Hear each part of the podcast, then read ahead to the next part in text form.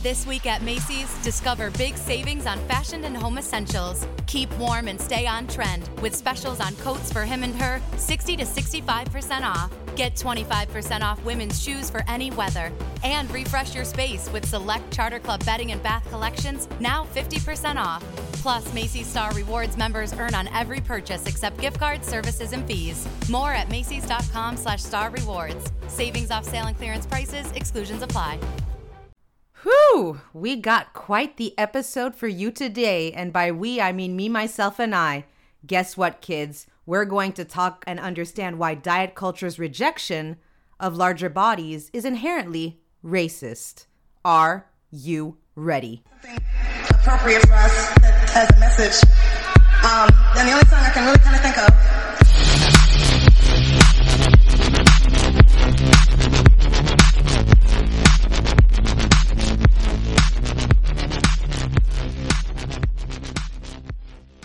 Welcome, my love buckets. My buckets full of love. Yes, I know.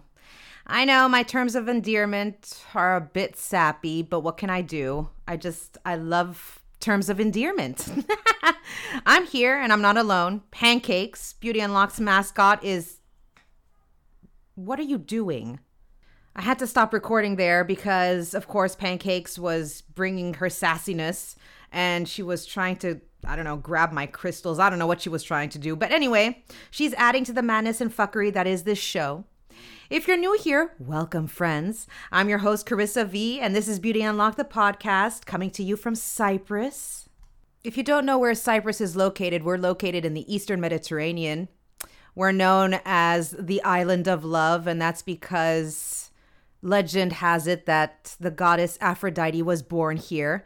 But that's besides the point. That's we're not we're not here to talk about mythology and all that. I mean, we could because I do love myself a bit of mythology, local lore legends and whatnot. But no, we're we're here on a brand new episode, episode 39 of Beauty Unlocked. Before we get into this episode, we have some house cleaning to do. And by house cleaning, it means it's me that's going to be speaking. So let's see if we can do this under one minute. Follow us on Instagram. Our Instagram family is growing. You can find us at beauty underscore unlocked underscore podcast. You can also find us on Facebook. We have a Facebook page. I am posting a little bit more regularly there, still not as much as Instagram. So if you have Facebook, follow us on Beauty Unlocked Podcast. And if you have, or the podcast, I, should, I should say, on Facebook. Instagram, follow us, beauty underscore unlocked underscore podcast. Also, there are so many ways that you can support the show, and one of them, apart from following us on social media, would be to subscribe, rate, and review us on uh, iTunes, Apple Podcasts. It's that purple icon. If you leave a five star review, uh, well, five star rating and a review, doesn't have to be a long review, a short one. This show's great. Tune in. Um, it helps the show go up the charts, and more and more people will tune in and possibly become part of this family, Beauty Unlocked family. So don't forget to subscribe, rate, and review us on Apple Podcast or iTunes. It's that purple icon. It really, really helps the show, and we will be forever grateful. And by we, I mean me, myself, and I, but I'm going to throw pancakes into the mix. Now, for those of you who are new to the show, um, Pancakes is my tabby cat who has stolen my heart, and she is Beauty Unlocked's mascot. So we will be eternally grateful if you can follow us and if you can subscribe and rate and review us. Now, let's get into this episode. So, as mentioned, we're going to be dismantling diet culture. And in order to do so, we need to look at how diet culture is inherently racist. Now, in my quest to acquire knowledge, educate myself, decolonize my mind, and ultimately check myself, my research has led me to some eye opening articles that make me stop, think, analyze, and really question what I've been taught regarding body ideals, beauty standards, lifestyle, sexuality, and so much more.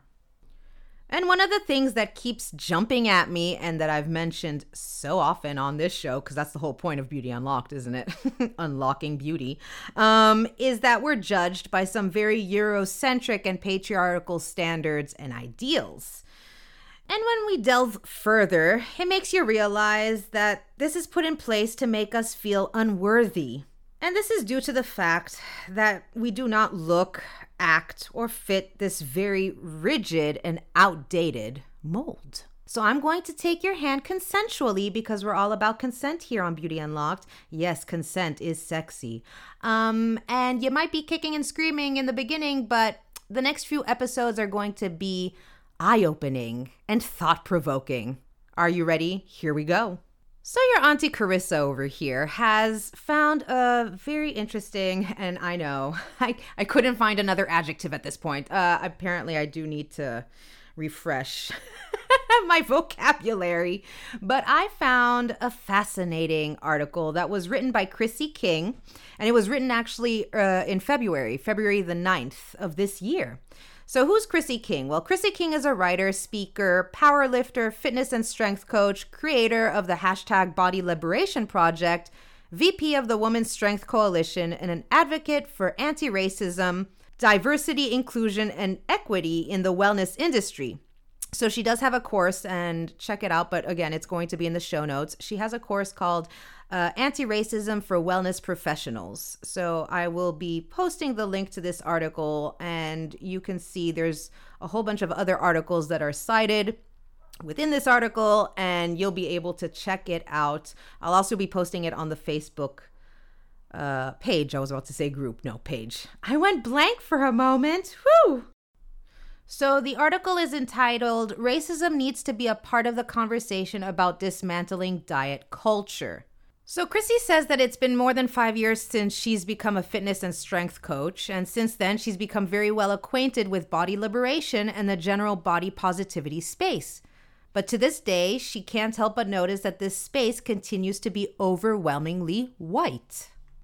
So, body positivity was originally created as an antithesis to diet culture and to help marginalized people, which are fat, queer, trans, bodies of color, and more, feel worthy of self love because for too long society told them they weren't.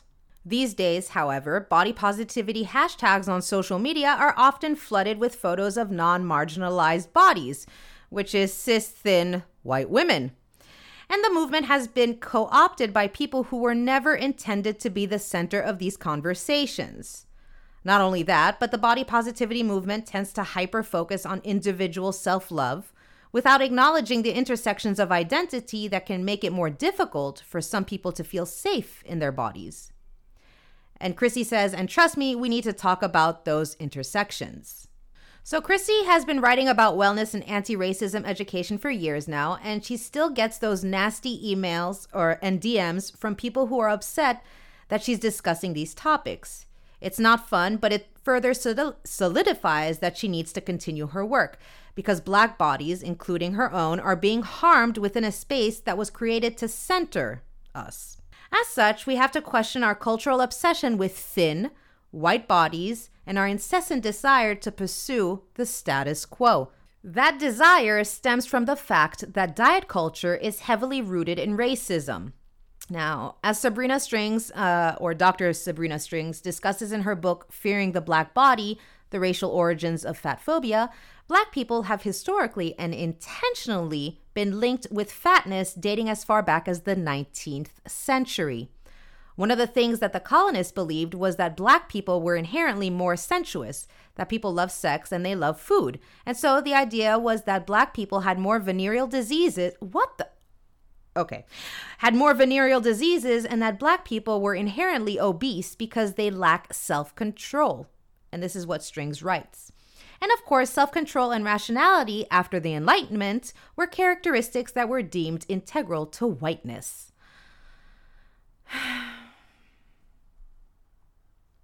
Over time, this connection between black people and gluttony has become internalized and upheld, making diet culture's rejection of larger bodies inherently racist, argue Strings.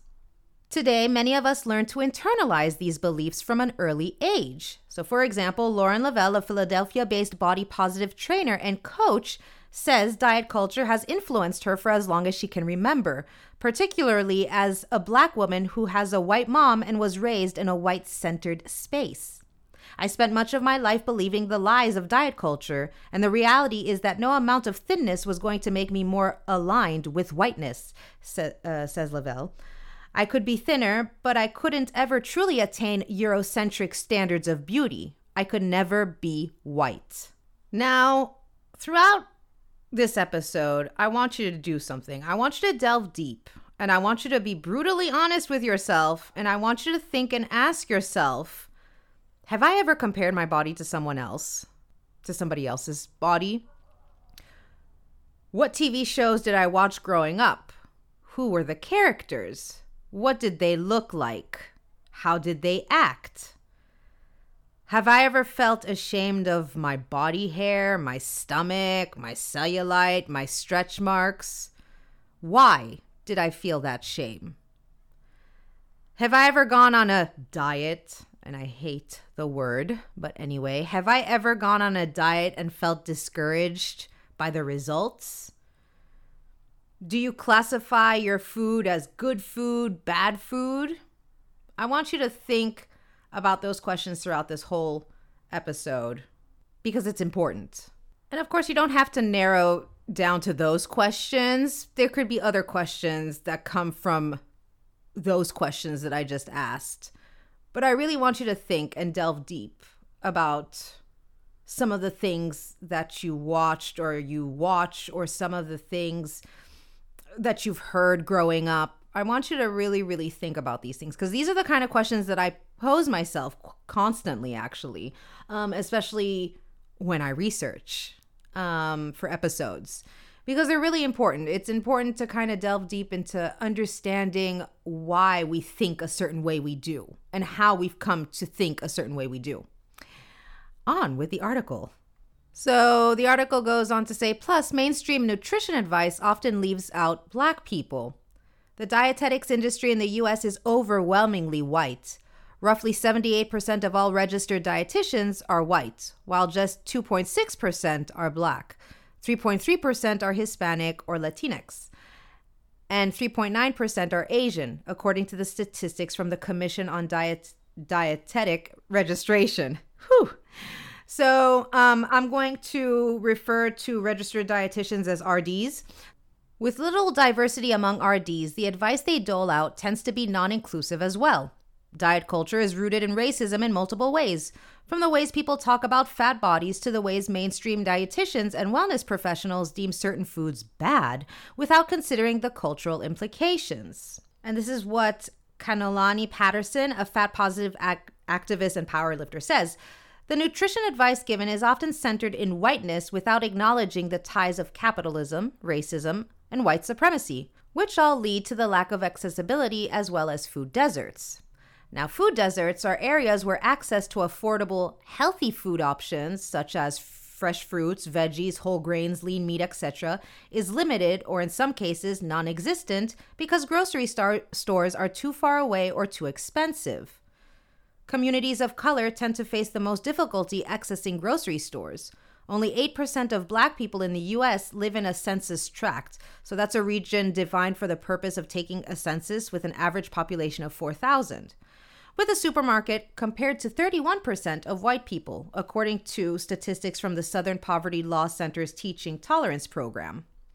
Again, I'll be adding um, I'll be adding the link to this article so that you're able to because a lot of the stuff um, they do have uh, the studies included within this um, article, so you'll be able to click into it. So I'll be adding it to the show notes and to the Facebook uh, group uh, page. Sorry.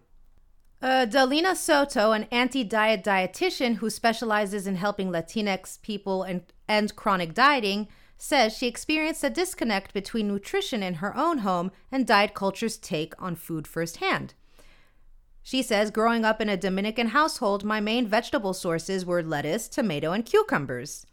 When mainstream wellness talks about what it means to eat healthy and have lots of colors on your plate, it didn't resonate with me. Our food wasn't colorful. I was exposed to more root vegetables that aren't very colorful, but full of nutrition. So my vegetables were just different than what is mainstream in the US. The hierarchy of food and what we value as healthy in mainstream fitness and wellness is often based in Eurocentric standards. Additionally, the narrative of food is fuel is often pushed without considering that, for many BIPOC cultures, food represents a place of gathering and community, notes Patterson. So, BIPOC, for many of you who may not be familiar with the acronym or the term, um, it stands for Black Indigenous People of Color. Uh, so that's what BIPOC means. So just if you hear me say it uh, on other um, episodes or previous episodes, you know what BIPOC refers to. Uh, so it's not just about fueling our bodies, explains Patterson. It's all a, it's also about nourishing our bodies and our spirits. Food is culture. White culture tends to focus more on the individual, while BIPOC culture is rooted more in collectivism and community. We also mentioned this um, in the episode uh, Bula from Fiji, where we did talk about how it's, well, in the past, it was the community. When you talked about overall health, you weren't talking about the individual, you were talking about everybody was taking care of somebody's body. So it wasn't the individual self, it was more the collective self. Everything was more collective. And this still holds true, I believe, um, today in more rural areas in Fiji and just in general in more rural areas. I lost my voice there for a moment, but uh, definitely check out uh, episode. I don't remember the episode number, but it's called Bula from Fiji. If the body positive movement ignores these connections between diet culture and racism, then what is the movement actually accomplishing? It's great that body positivity inspires so many people to love and accept themselves. But the fact is, body positivity isn't just about loving your own body. It's about demanding justice for all bodies, especially those who face the most discrimination. Body positivity must not only acknowledge but celebrate the intersections of identity that, too often, make it harder for people to arrive at a place of self love, particularly within a society that caters to Eurocentric beauty standards. If we aren't dismantling diet culture and the systems of oppression that uphold it, the same systems that make it difficult for BIPOC to feel safe in their bodies, whether they're simply out bird watching in Central Park or seeking help from a registered dietitian, then the body positive movement is meaningless. I think body positivity has definitely been co opted, which is a huge part of the reason I don't center myself as part of my Instagram page. And this is what Soto says. I realize that I do fit some of the ideal Eurocentric standards of beauty, and I check some of the boxes. So instead of centering my body and myself, I elevate the voices of those who don't have uh, as much privilege as I do. I think it's important that we begin to acknowledge our privilege within the space and understand the roots of the movement. So at this point, you're probably asking yourself, what can we do? Well, Collectively, we can all take steps to educate ourselves and others about systemic racism in diet culture. The truth is, we all have unlearning to do. Whether we consciously realize it or not, we're all influenced by diet culture, racism, and the inextricable links between the two. It's not easy, but we have to recognize this in order to understand their roots in anti blackness and fat phobia. I would start by realizing where the thin ideal beliefs stemmed from, suggests Shana Minei Spence, a Brooklyn based nutritionist. These beliefs are ingrained in us because of what we've seen in mainstream media our entire lives lots of thin, white bodies, and not as many marginalized bodies or people of color. Add to that the centuries long connection between black people and gluttony that Strings discusses in her book, and it becomes a clear why there is so little representation of black people in wellness culture. We have to recognize this concept, which is new for many, says Spence. Do research. Everyone has social media now, especially Instagram. I suggest following black content creators and diversifying your feed. There is so much to learn. Um, I'll be actually posting a, a link uh, to black trainers and fitness pros to follow and support um, via Instagram. There are also plenty of hands on tools, from interactive webinars to online tests, to help you uncover your implicit biases and avoid stereotyping people based on their appearance. If you're also looking to dive even deeper into the connection between racism and diet culture, um, I'm going to be also posting this because this is one of the books that one of uh, Beauty Unlocked's listeners suggested, which was Fearing the Black. Uh, sorry, yeah, one of them was Fearing the Black Body. Um, and another one, if you're interested, is uh, reading Fattily Ever After A Black Fat Girl's Guide to Living Life Unapologetically. And this is by Stephanie Yeboah. So I'll be posting those up on the Facebook page and also on Instagram because these are two books that I was really interested in um, uh, in ordering. Um I, order like books every two like not even every two months like every month and a half i'm ordering books and i have like so many books that i need to read. Um but these are definitely two that have been on my radar for a while and i will be posting it like i said like i mentioned twice i think before on instagram on, and on the facebook page homework time so if you have an instagram account what i want you to do is go check out the hashtags body positive body positivity and body positive movement. And let me know what you find. Now, I've said this so many times before, but we constantly have to check ourselves, check our privilege. We have to educate ourselves, evaluate our thought patterns, and we have to question our beliefs, particularly when it comes to body image, beauty standards, and diet culture. Because whether we consciously realize it or not, we are heavily influenced by diet culture and racism, and the two are linked together. So, of course, listening to Beauty Unlocked or any other podcast is one step, but I want you to do the research. I want you to challenge yourself. I keep on saying this educate, educate, educate yourself. Because ultimately, what I want is for you to decolonize. I'm going to use that word again decolonize your mind from all the bullshit that has been force fed to us for so freaking long. I want you to diversify your feeds, whether it be Facebook, whether it be Instagram, whatever social media you have. I want you to diversify your feeds. I want you to go and support BIPOC content creators. I want you to listen to their stories. I want you to amplify their voices. I know I'm asking you to do so much. I'm asking you to, you know, like before I asked you to to kind of remember the questions as we were going through the podcast, you know, and keep on questioning yourselves. I want you to do this. I want you to do that. You're like, Carissa, seriously? I just wanted to like chillax. I get you. I understand. I'm not saying to do it right this moment, but keep it in mind. Keep an open mind. That's the most important thing. With all that being said, I hope you enjoyed episode 39. I hope it was eye opening, thought provoking. And another thing I hope is that you have a lovely and safe weekend where you're going to be doing what? Checking yourself and educating yourself.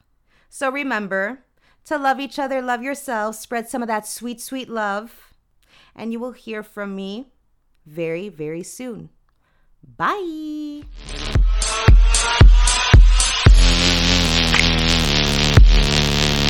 Wow.